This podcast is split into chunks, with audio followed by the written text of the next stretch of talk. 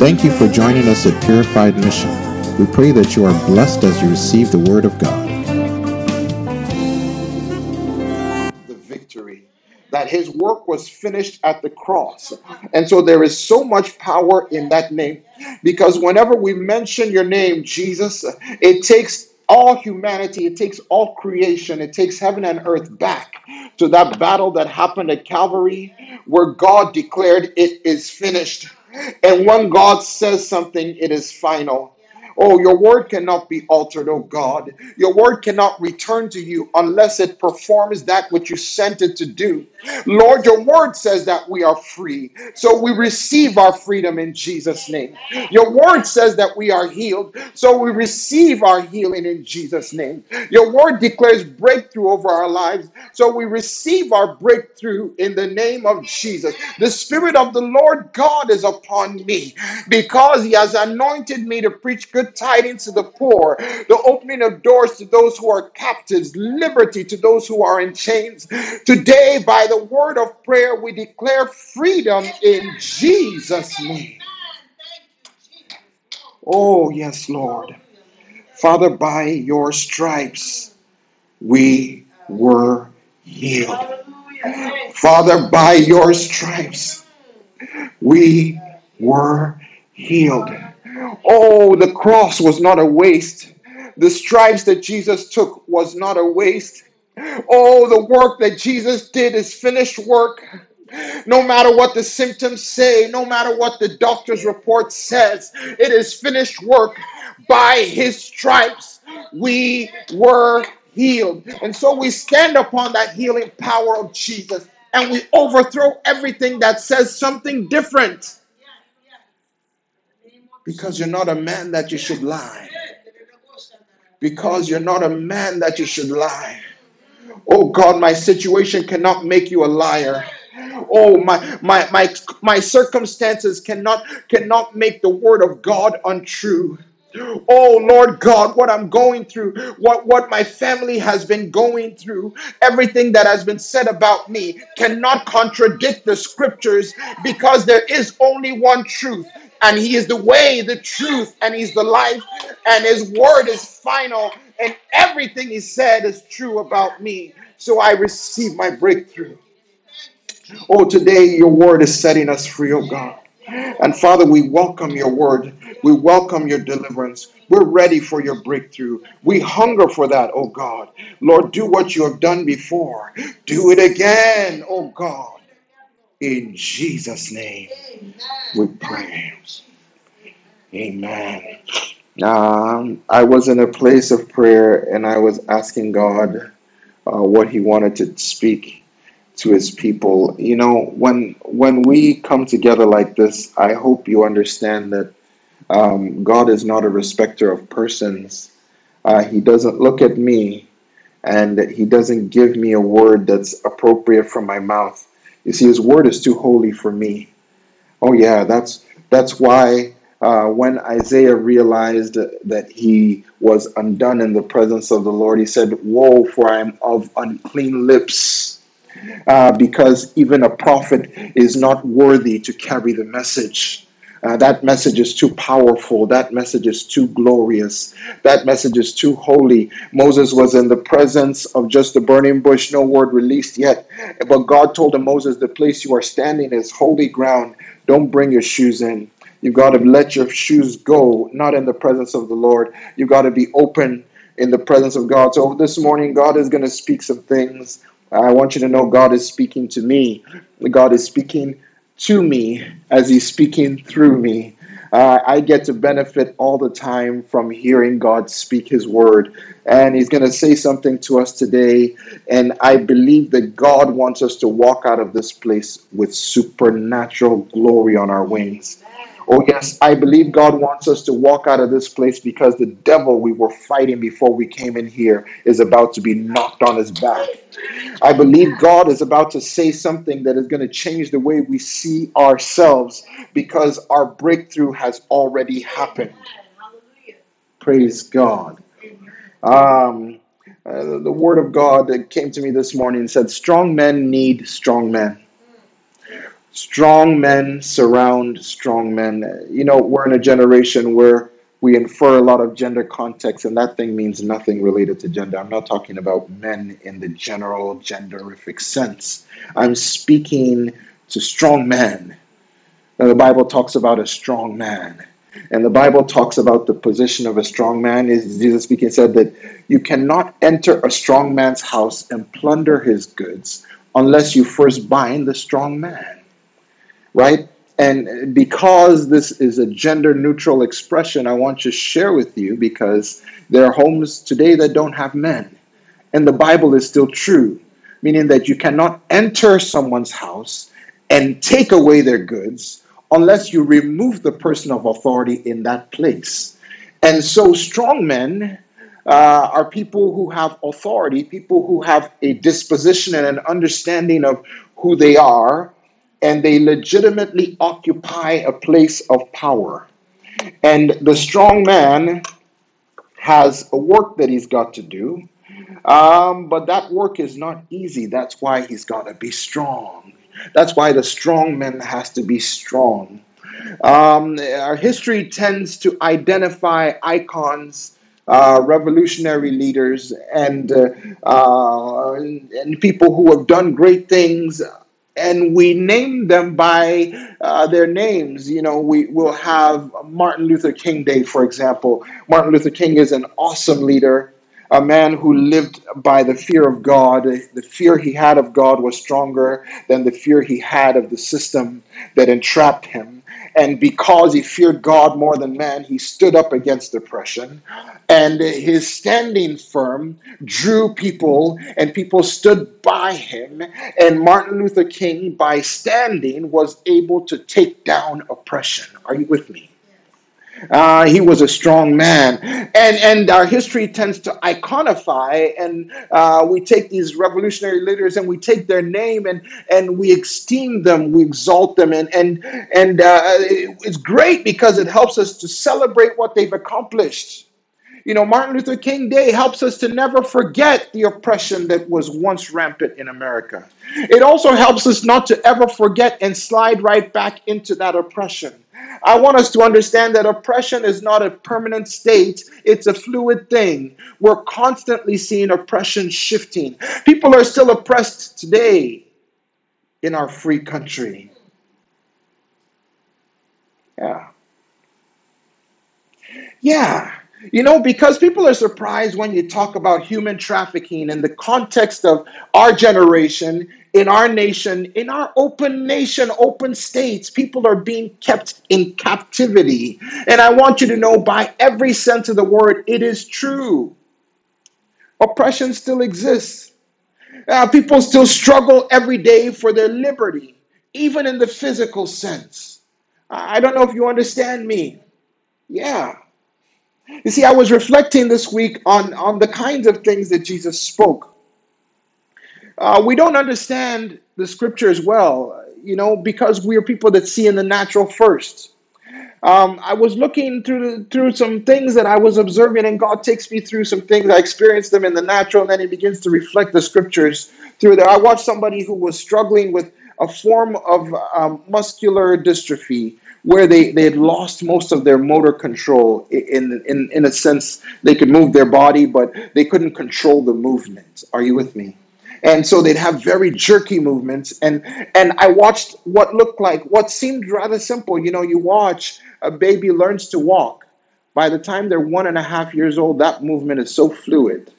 Uh, the only thing they stumble over is running. They don't walk anymore. They start to run and run through everything, and then they fall a lot. But that's not because they don't know how to walk. It's because they're excited. Are you with me? But you watch a grown person and you see that they are struggling uh, in their body, fighting against the nerves that are misfiring and fighting against the muscles they can't control. And just to take a step, three, four, five, six, ten steps to reach the other side of the room is a one week's worth of a big victory for them. And I watched that and I said, wow. I said, you know, we take some things for granted. You get up and you just walk somewhere and you don't even think twice about it. Some people, uh, that they've been planning that walk all week. I mean, I, they look at the other side of the room and they've been telling themselves, I'm going to get up out of this chair and I'm going to walk across the room. And before the end of the week, I'm going to make it there on my own. And they will fight with all the things that are fighting against them. And, and they, they're going to struggle their way there. And when they get to the other side, you watch them elated, excited, because they were able to walk across the room. You know, I'm not here to humor anybody. I don't want to say anything that sounds demeaning at all. I'm not speaking about their circumstances. I'm about to share something that God showed me. You see, when I was looking at them, and in my mind, I was processing with so much awe that, you know, these are the things I do every day I take for granted. Um, Jesus looked at a woman Uh, who was bent double, the Bible describes her, a woman that was tied up with infirmity. The enemy had held on to her. And the Bible says that this woman was bent over. And Jesus looked at her and he spoke to the spirit that held her to let her go. Are you with me? Meaning that Jesus didn't see her physical condition purely as a medical state of being. He saw a struggle between what God designed and what the enemy oppressed. And, and so uh, th- th- this, there's a struggle. Uh, every day we struggle. We, we, the Bible says that our struggle is not against flesh and blood, uh, but it's principalities and powers. There's authorities in high places. There's rulers of wickedness that are established with an order to oppress the freedom of humanity, because as long as they hold the humanity fr- from their freedom, we're less likely to praise God. Yeah. Huh. There's freedom. And one of the things that's enduring is that when we iconify these great leaders, it almost makes us think that they had that revolution in total isolation. You know, when you have Martin Luther King Day, where's the day for all the men that marched with him? You know, I think there were a million men that day. Uh, they marched to the Capitol and they stood up against oppression. We remember Martin Luther King, but every strong man is surrounded by strong men.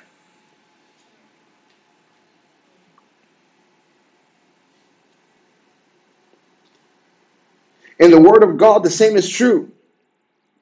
When you look at something happening in the spiritual context, there's always a grouping. There's always a strength building.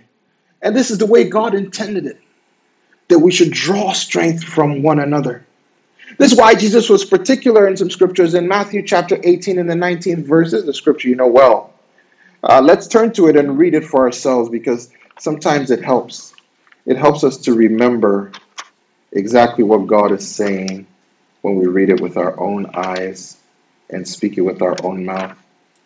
In the eighteenth chapter of the book of Matthew, and in the nineteenth verse, we're going to read it together.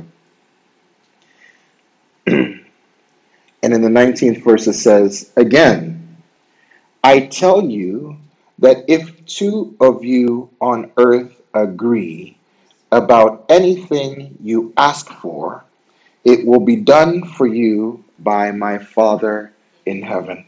Uh, does anybody have the benefit of red letters in their Bible? I like red letter Bibles because, you know, sometimes I don't even want to read the black stuff. I want to just go, what did Jesus really say? And I skip right to red, and here I am, and it's all red. It's all red. It says again, meaning that Jesus has said this before. I'm telling you again, I want to emphasize to you that any two of you, notice that. He didn't establish a hierarchy. He didn't say if you go to this person, he didn't say go up to the temple. You know, when Jesus first said the Father is seeking true worshipers, they were outside the temple. Yeah. When God made a covenant with Solomon and said any prayer in this place.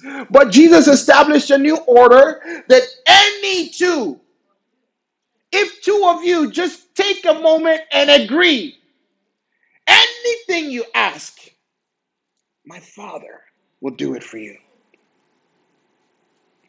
I don't know if you understand that. God delights in fulfilling his word. Yeah. Huh. You know, delight, pleasure, it makes God happy to do what he promised. So every time God sees us coming together in agreement, he gets happy because he's about to be put in a position to be released to do what he said. And so something's about to happen. Something's about to happen. It says, any two agree, and my Father will do. Look at the next verse. He says this, for where two or three come together in my name, I am there with them. He said what? Two or three come together in my name, I am there with them. Two or three. I want you to see that what's uh, what's holding these two scriptures is agreement, togetherness, being in one mind, being in one accord. Uh, but it's also clear that God is not working with people in isolation. Yeah, the body of Christ is not individual pieces. Fingers cannot live on their own. Are you with me? If you have an ear and that's all you hear, you are as good as not useful because you can't see and you can't express. Uh, but God puts the body together. All the differences are additive. Are you with me? Yeah, because if all you had was a whole body full of kidneys, you wouldn't be able to function. Kidneys don't push blood around.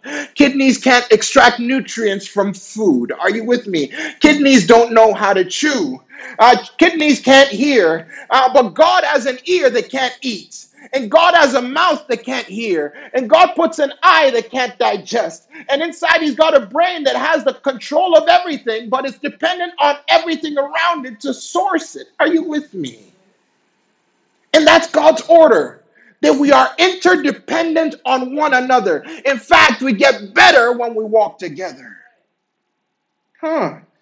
See, this, this kind of doctrine is hard because in our generation, we're full of individuals. People who've got superpowers all on their own. I can do anything by myself. Listen, you can do nothing without Christ. Let's establish that. So you couldn't even do anything by yourself. You might as well just take, take that in, let it settle in you, and get used to living with your brother and your sister in Christ. You need them. You need them. Every strong man needs strong men around them. Huh.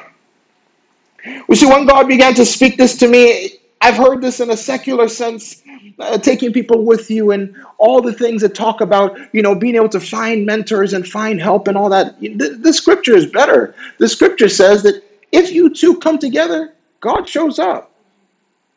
That means that God is not present in the single things. He's present in the corporate things. And God hears you, but he's not promising to show up. But you want God to show up in your prayer? Grab somebody. It gives him pleasure to fulfill his word. I love that. You see, that's why when people talk about, uh, you know, the, the how God intended things to be from the beginning. Notice, God created Adam. God said, it's not good. I don't like the way Adam is. I can't even show up. You see, there's only one person. I need two. So God created Eve. And as soon as the two of them agreed, the power of God. That, you didn't need a billion people on the earth for God's power. Just Adam and Eve. I want you to know that there's so much power in agreement. It's important to understand the power of unity. Hallelujah. Uh, unity has so much power. It disarms so many principalities. You know what? There's some weapons of the enemy that instantly become ineffective when there's unity. Yeah. I was praying over this and the Lord began to reveal to me some spiritual weapons. I'm going to name a few. Here's a weapon, the weapon of division. It doesn't work when we're one. If we will come together and be one, the devil can't divide. That's a weapon, you know. Yeah, you watch it. That weapon is the same weapon used in the rule books of war. If you can divide something, you can conquer it. Are you with me? And the devil looks for an opportunity to divide so he can conquer. But the moment we come together in unity, that weapon, he's got to go find a new one. You know another weapon the devil uses against the church? It's called the weapon of suspicion. Yeah, we suspect all sorts of things. We, it, it works in our mind. The devil gives us these suggestive thoughts, and we begin to suspect each other, and trust falls apart, and it begins to work. And then the weapon of jealousy kicks in, and we begin to backbite one another with the intent to undermine one person for the interest of another. Antagonism and subversion, all of those are weapons of the enemy because their intent is to destroy.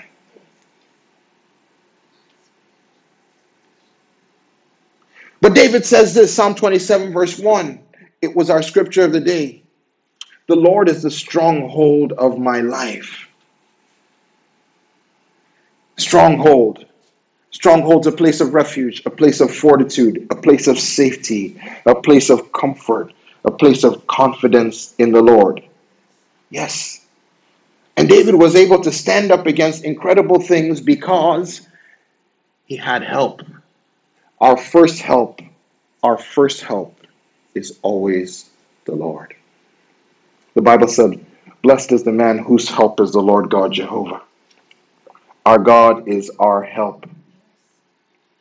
In the book of First Samuel, in the seventeenth chapter, the verse four and the twenty-third verse, they deliberately in the same chapter define Goliath twice as Goliath, the champion of Gath. You know a champion? You know, a champion, he's like the world record holder, the undefeated Goliath. You know, when they list all of the things they used to describe him, he is Goliath of Gath, Goliath the champion, Goliath of the Philistines. And uh, they threw a tiny boy at Goliath the champion. But because David wasn't standing in his own strength or in his own confidence, his confidence was the Lord. David took a smooth stone and he knocked off the head of a champion. I don't know if you understand what I just said. It's not how big you are, as long as you stand in the confidence of your God, Jehovah. God will use your little pebble, the thing that nobody thought was going to do any damage, to knock off the head of champions. He's going to use your little talent to change the world around you. Because your strength is the Lord God Jehovah. The Lord is our stronghold of our life. This is how strong men stand together. We need to depend on God first. Uh, we need to develop our gifts. Yeah. Yeah, gifts, talents.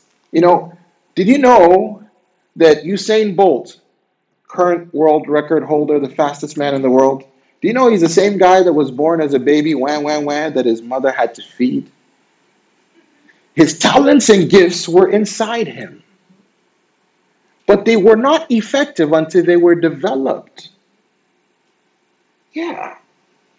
There's some things inside you that are not yet at their prime because they still need to be developed. Developed. Developed. We've got to develop our gifts and our calling. And it needs us to connect with people around us. Are you with me? There's no iron that becomes sharp on its own. Iron needs another iron to sharpen it. Yes. I love the sharpening knives. You know, because you take a knife and you rub it against a grinding stone. And it sort of sounds silly, you know. You're going to take this sharp thing and rub it on a stone. But it's not going to blunt the knife if you do it right. If you rub it right, you're going to get a much sharper knife as the outcome. And I want you to understand that what you're going through in your life sometimes is just God rubbing you against a grinding stone. Yeah, it's not pretty. It doesn't sound nice. When that thing goes to work, you start to hear the grinding. And it's like, ah. But that's God's way of bringing out the talent and the gifting, the potential that's hiding inside you. He puts you through a process. David's process was called Saul, the grinding stone. See, David was anointed. That was when he was with the shepherd, with the sheep, in his father's house. But Samuel didn't tell him that, David, listen, Saul is going to try every day to kill you. This is not the kind of, oh, I hate you, David, I'm going to kill you words. No, this is literally, he's going to toss spears at your head. Saul is a warrior, and he has the ability to kill. He's done many killings. And he's going to go for your head, and it's going to be many close calls, David. Yeah. So David's grinding stone was a process called Saul. Uh, you know, some of the things we're going through in our life, we'll pray against them every day. We we we bet God. God, I bet you by this week, God, I need deliverance. God said, no, you don't. You need more grinding. I'm going to put you through another week of Saul because I need a little bit more sharp. Oh, God, please take it easy with me, God. I can only get so sharp at a time. You know, we got to pray and understand what God is doing in our lives is that it's only working together for our good. We need people with similar gifts, with similar talents, and with similar destinies. I'm about to wrap up, but David had some special men around him. I'm going to flip to First Chronicles and I'll read a little bit. First Chronicles in the eleventh chapter. And in the tenth verse, we get to know David. You know, he's already killed Goliath. You know that, right? That was early in his conquest. He was anointed. He did what God had called him to do before he was anointed. He was already handling lions by himself. Bears, he was taking care of them, no problem. But David took off the head of Goliath. And, you know, you might get a chip on your shoulder. Wow, I've killed a bear. I've handled a lion. I've taken a champion. Ooh, I'm ready for the kingdom. David was not ready for the kingdom. Not yet. You see, because if God let David go to the kingdom after Goliath, David might have become puffed up like Saul. And David might not have finished his job. But God knew that what David had on the inside of him could not come out with David in isolation. So God put David's life through a process where David could not survive in isolation. And you know what happens when you can't survive on your own? People show up. And when the people began to show up, David didn't understand that the people that were coming around him were not just to help him get through his hard time. They were the people that God had placed around him because a strong man needs strong men. Look at this. First Chronicles, the eleventh chapter and the tenth verse, it says, "These were the chiefs of David's mighty men. They gave together with all, they together with all of Israel gave his kingship strong support to extend over the whole land as the Lord had promised."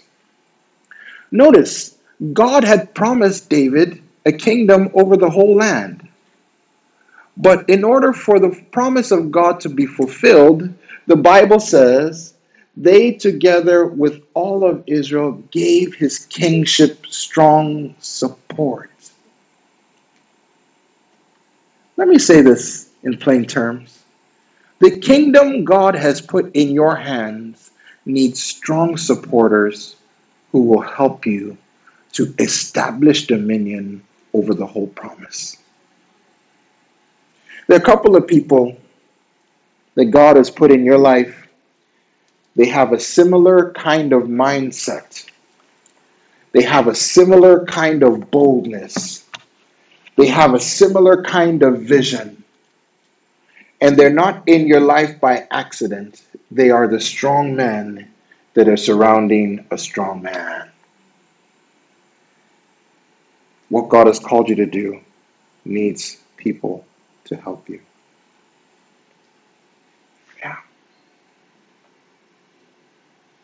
We come together with a purpose. We depend on God. God puts us through a process. That process is good for you. It is painfully good for you.